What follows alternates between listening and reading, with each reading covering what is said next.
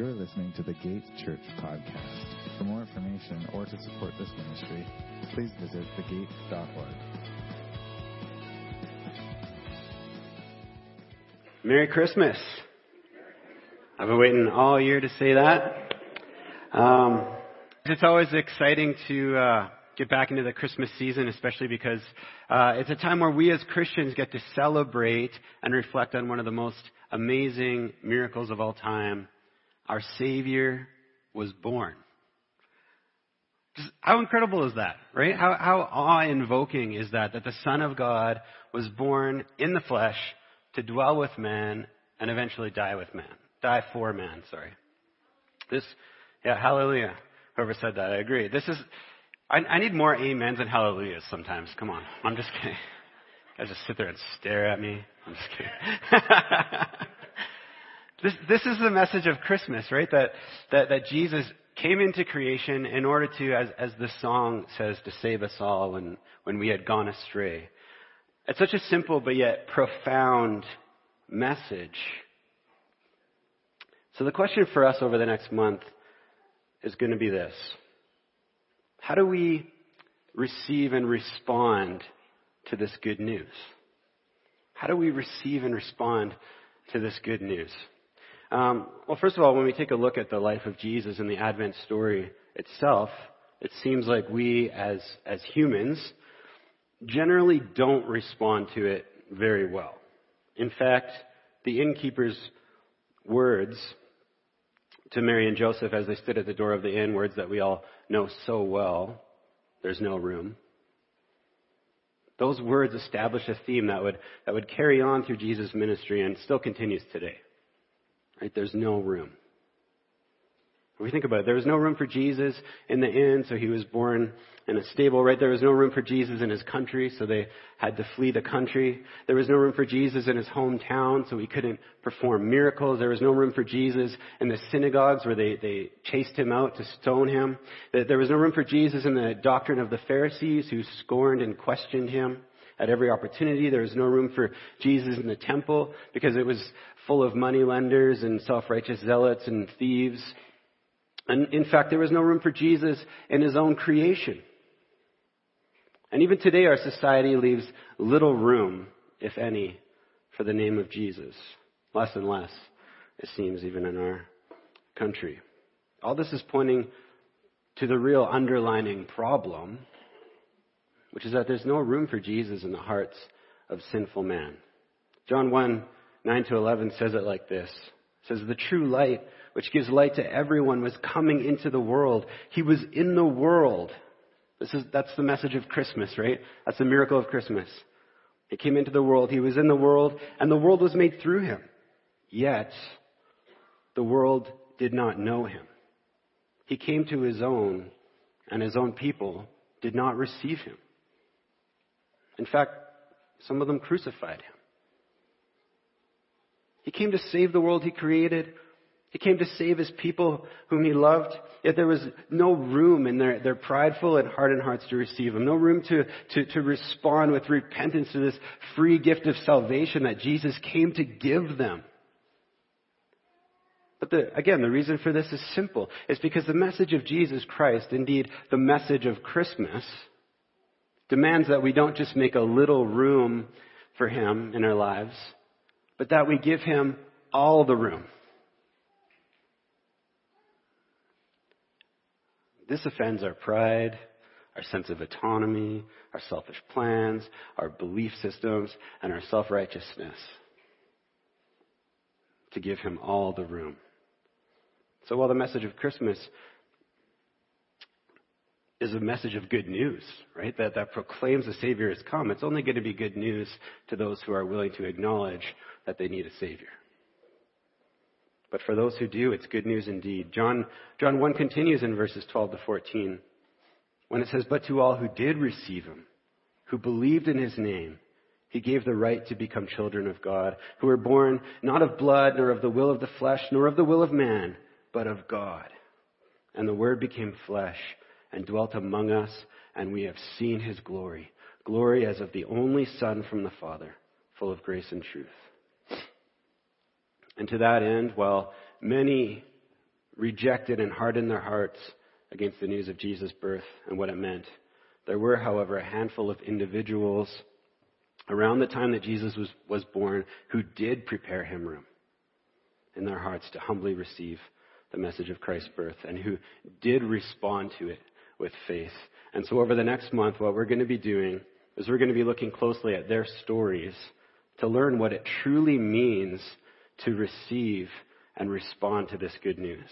What it truly takes and what it looks like to prepare him room. And today we're going to start by looking or taking a look at the story of Jesus' mother, Mary. So if you want to turn with me to Luke 1, we're going to be starting at verse 26 and we're going to be reading her story.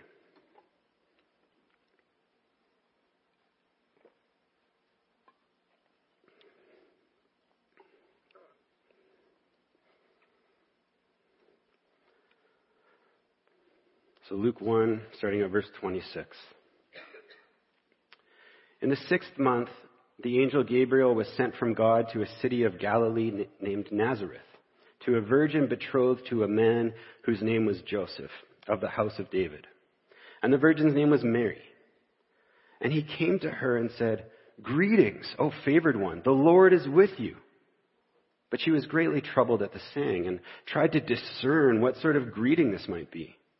And the angel said to her, Do not be afraid, Mary, for you have found favor with God. And behold, you will conceive in your womb and bear a son, and you shall call his name Jesus.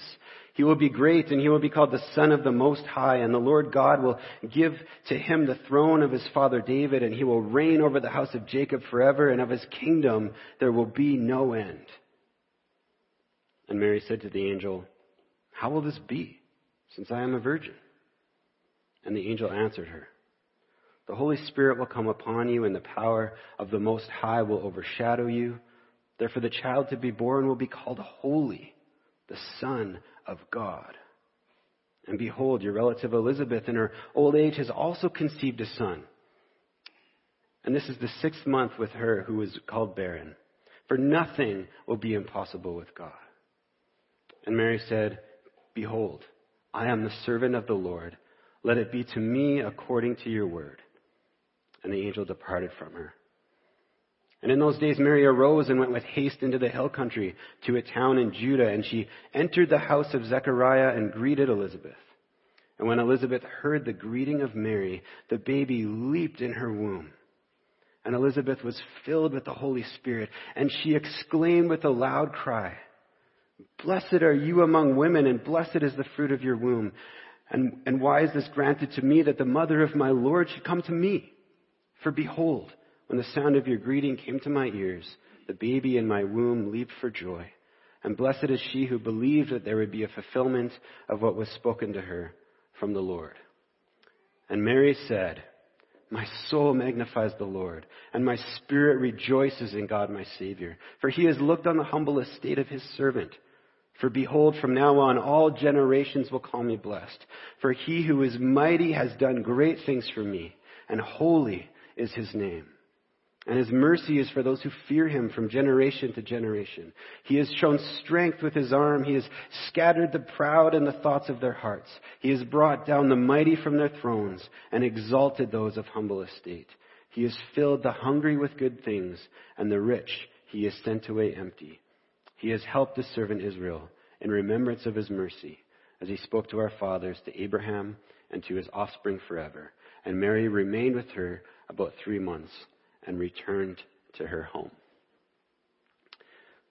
Let's pray really quick. Heavenly Father, I thank you that we could be here gathered together in your presence this morning. Lord, as we dig into your word, as we look into the life of Mary and, and, for, and, and discover what you've done for her and how you called her and how she responded to that call, Lord God, I pray that you would um, just open our hearts to receive that as well and to learn from her and um, learn what it means to, to give you room in our lives, Lord. I pray this in Jesus' name. Amen. All right, so one of the fun things about Christmas, or, or maybe one of the worst things, depending on your perspective, is that it's often a time when family comes to visit, right? And sometimes they'll even stay at our homes. And And when they do, we usually welcome them in. We give them a bed to sleep on. We give, we give them food, right? We make them comfortable and we tell them, make yourselves at home, right? But when, when we say that, we don't actually mean it fully, do we, right? Like, yes, they can sit on our couch and they can watch TV and even grab a drink from the fridge without asking when they want. That's what we mean by make yourselves at home. You know, we give them just enough space and comfort that, that, that ensures um, that we also have a manageable and non-disruptive kind of interruption in our lives. But imagine if your in-laws came over and, and you're like, and you say to them, you know, make yourself at home. And all of a sudden they're rearranging the furniture and adjusting the ornaments on the tree and, and painting the walls their favorite color and, and, and putting their undergarments in one of your drawers and selling your stuff on Kijiji and replacing it with their own and hanging out in your private office and cooking with your food and sleeping in your bed and making repairs on things that aren't even broken. Right? You probably wouldn't be too happy about that, would you? Because, because those are the kind of, kinds of disruptions that we, we can't handle. When someone starts taking over or starts uh, influencing every aspect of our lives, and we're like, no, no, no, no, get out of my space, stop touching my stuff, right? And if I may be so bold, I think this is how we often treat Jesus. Right? We, we tell him to make himself at home but we don't mean it in the fullest sense. Thank you. Right? We, we give him a little bit of room in our hearts and, and in our lives, but we don't give him all the room. Because we don't want our lives to be disrupted. We like our autonomy. We like our, our, our choices. We like our plans. But yet, when we take a look at the life of Mary, we can clearly see that the opposite of this is what it means to prepare Jesus' room. We can see that when Jesus enters our lives, he, he, says, I'm not here to just make myself at home. I'm here to make your whole heart my home. It's an all or nothing relationship. It's a call for total surrender. Matthew 16, 24. Then Jesus told his disciples, if anyone would come after me, let him deny himself and take up his cross and follow me. To prepare him room is to give him all the room. Another way of putting that is like this, Luke 10, 27, which says, You shall love the Lord your God with all your heart, and with all your soul, and with all your strength, and with all your mind, and your neighbor as yourself all your heart, all your soul, all your strength, all your mind. That's, that's all the room, right? What I find astounding here is that as we read those four ways we're called to love God, and then we compare them with, with Mary's faith, with, with her story here, we see this type of surrender exemplified profoundly in her story. And I want to draw that out this morning, right? Because she shows us that to prepare him room is to give the Lord all the room. Let's, let's just think of her life before this happened, right? Here's this young lady. She's probably around 14 or 16 years old. She's living a simple life in a small and poor Galilean town. She's betrothed, or what we call engaged. And she has her whole life ahead of her still. She probably has plans and ideas and, and hopes of what her life and her marriage will be like. Right? And then all of a sudden, out of nowhere, the angel Gabriel arrives. And, and not for some moment of, of cheap signs and wonders, but to proclaim a message from God to Mary that everything in her life is about to change. Everything in her life is about to change. And any parent knows that as soon as a baby arrives, your life is completely different. Right? Am I right? Where's the amens?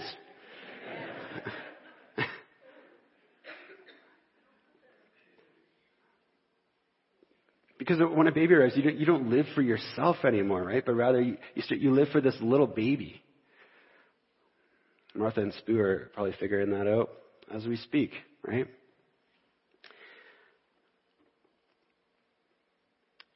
But for Mary, not, not, not only is she being informed that she's going to have a baby, but that she'll be carrying and giving birth to the Messiah, the Son of God. That's crazy. And yet her faith and obedience at this divine interruption is, is exemplary here. She, she agrees in faith to carry the Son of God within her womb. This, this is quite the sacrifice. We have to realize this is quite the sacrifice. And literally and physically giving Jesus room within her. And I think it teaches us then, first of all, that, that, that to give Jesus room, that to prepare him room is to recognize that, that our bodies are a temple of the Lord. And while we'll never have to carry the Son of God physically within us like Mary, we do in a way carry Christ within us as believers. 2 Corinthians 13 verse 5 says, examine yourselves to see whether you are in the faith. Test yourselves. Or do you not realize this about yourselves, that Jesus Christ is in you? Unless indeed you fail to meet the test. Mary passed that test. And like Mary, we need to learn that, that to prepare Jesus' room is to physically prepare him room. It's to prepare our bodies as living sacrifices, as temples to, for Jesus. We're no longer our own. In other words, we're to love God with all our strength. Mary exemplifies that. But we have to recognize, sec- secondly, that, that Mary's faith here doesn't come immediately. It doesn't just come like that, right? In, in fact, it doesn't even come blindly. At the sight of the angel Gabriel, Mary's initial reaction to the announcement that she was chosen and favored by God was to be troubled. She's troubled at this. She doesn't blindly just receive whatever the angel says in, you know, in blind faith or whatever, with, or without question. No, she's troubled. Timothy Keller writes, I have often heard people say, I am skeptical and ask a lot of questions. Religious people do not. They just believe. But no one, however, can accuse Mary here of anything like blind faith. She does not say, How wonderful! An angel is speaking to me. No, the text tells us Mary was troubled at his words and wondered what kind of greeting this might be. I mean, and it makes sense that she would be troubled. An angel shining with the glory of God has appeared to her. That's a typical reaction for those recorded in, in the Bible to having seen angels. But, but then it says that she wondered, or rather, that she tried to discern what was going on. She tried to discern what was going on. In other words, she was using the old noggin, right? She was using her brain. I mean, she was probably wondering if she was seeing things or if she was in trouble or if this was a trick and, and trying to figure out what it means that she has been, that she's been favored by God. She wanted to be sure that she knew what was going on here. I think many of us have this idea that our Christian faith requires us to, to throw our discernment and our intellect out the window. But Mary's showing us here that that just isn't the case. Discernment is a natural and necessary process to ensure we're listening to God. Not only that we're listening to God, but, but to make sure it's God who's actually speaking. And our thought process doesn't stop there either, because upon Gabriel's announcement that she was to bear a son named Jesus, once again, she uses her brain powers and tries to discern how this can be. But I should note that she's not filled with doubt in the same way that her relative Zechariah was, who doubted Gabriel when, when you know, Gabriel told him, uh, your wife's gonna, gonna bear a son. And he's like, nope, that can't happen. She's too old. And, uh, Gabriel's like, that's it. You're being disciplined. You're going to be rendered unable to speak until your son, who would be John the Baptist, was born. So unlike, unlike him, right, Mary's, Mary's making a simple inquiry here in, in an attempt to better understand what was being said. And so she asked Gabriel, how can this be since I am a virgin? That's a good question to ask. We're all wondering, right? We're all thinking it. And Gabriel answers her by saying that the Holy Spirit will come upon her and that the Holy One will overshadow her. And he even explains why it has to be like that, so that there's absolutely no question, no doubt that this baby will be one who is holy, not conceived by sinful man, but by the Spirit. So again, she seeks to understand, right? And while the answer is still partly a mystery, none of us completely understand what's going on here, but she does get an answer. So again, the second thing we can learn from Mary here is that, is that as we surrender to and make room for Christ, we're supposed to use our minds. We may not always get complete answers or the answers we want to hear or even get the answers right away. But God's never, ever commanding us as believers to shut off our brains as He calls us to Him. It's quite the opposite. So again, part of what it means to make a room then is to seek to understand Him uh, and His will, seek His will, grow in our knowledge of Him. In other words, to love the Lord your God with all your mind. And, and obviously, and obviously this understanding doesn't always, always happen immediately, right? This, this is something we grow in over time. Paul's prayer for the Ephesians, if, if we in the Ephesians, is that they would grow in the knowledge of the Lord. So it takes growth, it takes time. In fact, it took a few months later for Mary to, to fully understand the, the reality and weight of what was actually happening. And that took place when she visited her relative Elizabeth, who confirmed to her through the Holy Spirit that Mary was indeed carrying the Son of God, the Messiah, within her. So God gives us confirmation when we ask. God will help us get to that place of surrender. God will help us understand as we love Him with all our mind. But in the same vein, then, the third thing that we can learn from Mary about making room for Jesus is through the way that she trusts God and trusts this good news, even in the unknown. Mary's, Mary's faith, even before she fully understands what's happening and how it would play out, Mary's faith was, is powerful as she responds to the angel Gabriel, who reminds her, you know, nothing is impossible with God, and so this is how she responds. Luke 1:38, and Mary said, "Behold, I am the servant of the Lord. So let it be to me according to your word." Powerful words. Powerful words of faith.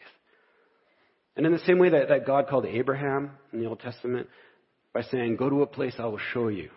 How vague is that? Go to a place I will show you. Mary is also being called by God to do something that she didn't fully understand. So, so she had to trust God. She had to trust that God could do the impossible, even though she fully didn't get it. In other words, part of what it means to prepare Jesus' room is to trust Him in faith. Or rather, to love God with all our heart. Because when our hearts are given fully to someone, we can then trust them and follow them into the unknown. You know, even when we don't know what the outcome will be or why we're doing it, if our hearts are for someone, we can trust them and we can follow them. And even though we're not required to shut off our brains, you know, there will be moments when we'll say to God, Why? And He'll say, You'll see. Just go to a place I'll show you. There will be times, times as believers when God requires us to follow Him into the unknown. And, and this happened to me specifically. I'm speaking from experience here. When, when I went to Bible college to get my uh, bachelor's in music, they dropped the program after my first year. And, and so because of that, I was obviously ready to leave and go to a different school. But as I prayed about it, I felt God was telling me to stay at this, this Bible college I was at. And that didn't make sense to me at all. I didn't get why God would want me to stay at a school that wasn't offering the program that I wanted anymore. But I obeyed and I, and I did stay. And I graduated in my fourth year with a wife, which was reason enough for my stay. But I also walked away with a Bachelor of Arts in Religion and Theology that I didn't know what to do with. I had no plans for it. I didn't really want it. But obviously, as I stand here today, I now understand why and, and what God was planning. Though again, at the time, it, it, took that moment of prayer and three more years of surrender for me to say, I don't get it, but all right, God. But really, would God truly have room in our hearts if, if we couldn't trust Him like this? If, if we needed all the answers and outcomes before we even took a step? My, my kids sometimes ask uh, questions about where we're going and why we're doing such and such, right? But most of the time, my kids just follow along. They love me and I love them, so they, they trust me and they, and they follow me. And I know some of us are, are prone to remain still or undecided until we have all the, the facts and figures and proofs and possible outcomes calculated out and researched. But we're reminded here that those answers sometimes come only after we've surrendered and obeyed. Because that's what God's looking for. Remember, Mary eventually did get her confirmation, but it came after she placed her trust in God's word. And as we follow Mary's example, it also proves our faith. It shows God that, that we love Him and trust Him, that our hearts are open to Him, to following Him. And so again, we can learn from her example here that to prepare Him room to receive the good news of Jesus requires us to place our trust on Him even when we don't have the full picture. It's to say, as Mary said, even though I don't get it, even though some of this is still a mystery to me, I'm a servant of the Lord. Let it be according to your word. And finally, then, the fourth thing we can learn from Mary is that to prepare room for Jesus is to love God with all our soul. To love God with all our soul. In fact, Mary proclaims that this is the case. After Elizabeth confirms to her that she's carrying the Messiah within her womb, Mary responds with, with wonder and praise by singing a song of worship to God. And in the song, we see her proclaiming the truth and, and promises of Scripture that she now seems to, to grasp and understand as, as words uh, that, that, are as, as Scriptures that are now going to be fulfilled through the baby she's carrying. So she's, she's marveling at that, praising God for that. But she also proclaims in her song with, with great wonder and joy how her soul magnifies the Lord and, and how her spirit rejoices in God her Savior for how He's blessed her and for what the outcome of the coming Messiah will be. So from Mary's example, we, we see that to prepare Jesus' room is to make him the sole object of our, our affection and worship. It's, it's to proclaim from the depth of our soul, the glory is yours. As it says in John 4:24, God is spirit, and those who worship him must worship in spirit and truth. And, and Mary is doing that here in her song. To prepare him room is to love him with all our soul. So again, as, as we look at the story of Mary, we, we find that to prepare room for Jesus means to give him all the room. Again, she loves God with all her heart as she trusts and follows him by faith. She loves God with all her mind as she discerns the scriptures and, and seeks out deeper understanding. She loves God with all her soul as she humbly surrenders to him and joyfully worships him in spirit and truth. And last but not least, she loves God with all her strength as she willingly gives God the literal use of her body, her womb, and of course, the strength and physical burden of, of being a mother for the rest of her life to this baby boy. So again, as we see this, this story of Mary unfold and how she receives and responds to the good news of Jesus Christ, we can clearly see, again, that to prepare him room is to give him all the room. All of our heart, soul, mind, and strength, our very being, our very lives. But that in the, in the same vein, though, that is no sacrifice. We think we're sacrificing. We're not sacrificing. As Mary also exemplifies, to surrender completely to Jesus Christ is good news. It's good news. This free gift of salvation is worth rejoicing about. And yeah, we could try to argue and say, well, it's easy for Mary to rejoice because she was visited by an angel and blessed by God to literally carry his son within her. But as I mentioned earlier, and as, as Timothy Keller again writes, he says, every Christian is like Mary. Everyone who puts their faith in Christ receives by the Holy Spirit Christ in you, the hope of glory. We should be just as shocked that God would give us with all our smallness and flaws, such a mighty gift. And so no Christian should ever be far from this astonishment that I, I of all people, should be loved and embraced by His grace. So surely as, as we consider the miracle that is the birth of Jesus, as we consider the, the weight and wonder of it all, that we get to receive it, that God sent His Son to save us from our sin and give us life, surely we can lay down our lives. Surely we can prepare Him room. You know, even, even and especially in the, the busyness of all the shopping and family time and work and everything that's going on this Christmas season, we're always so busy, right? Let's make sure that Jesus has room in our hearts and in our lives. You know, as we do these things, as we set aside time, let's make sure He has room in our hearts and lives to work out His good will and good works within us. So as we prepare Him room, let's give Him all the room. Let's pray. Heavenly Father, I thank you so much for the example of Mary here. Lord, I pray that we can learn from it. And I pray that your Holy Spirit would, would draw out in our lives those, those places, those things that we're, that we're holding on to that, that we haven't given over to you, Lord. I pray even now that, that, that, we can just come to you with repentant hearts for, for when we haven't given you all the room. For when we've, we've doubted or refused to believe in faith that, that you are good, that, your that your will is perfect for us, Lord.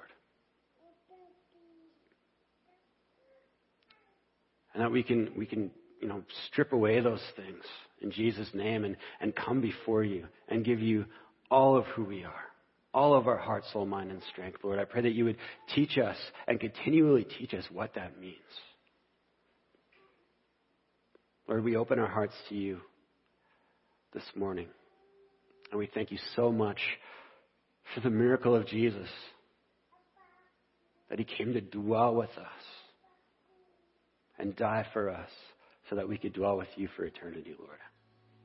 We glorify your name.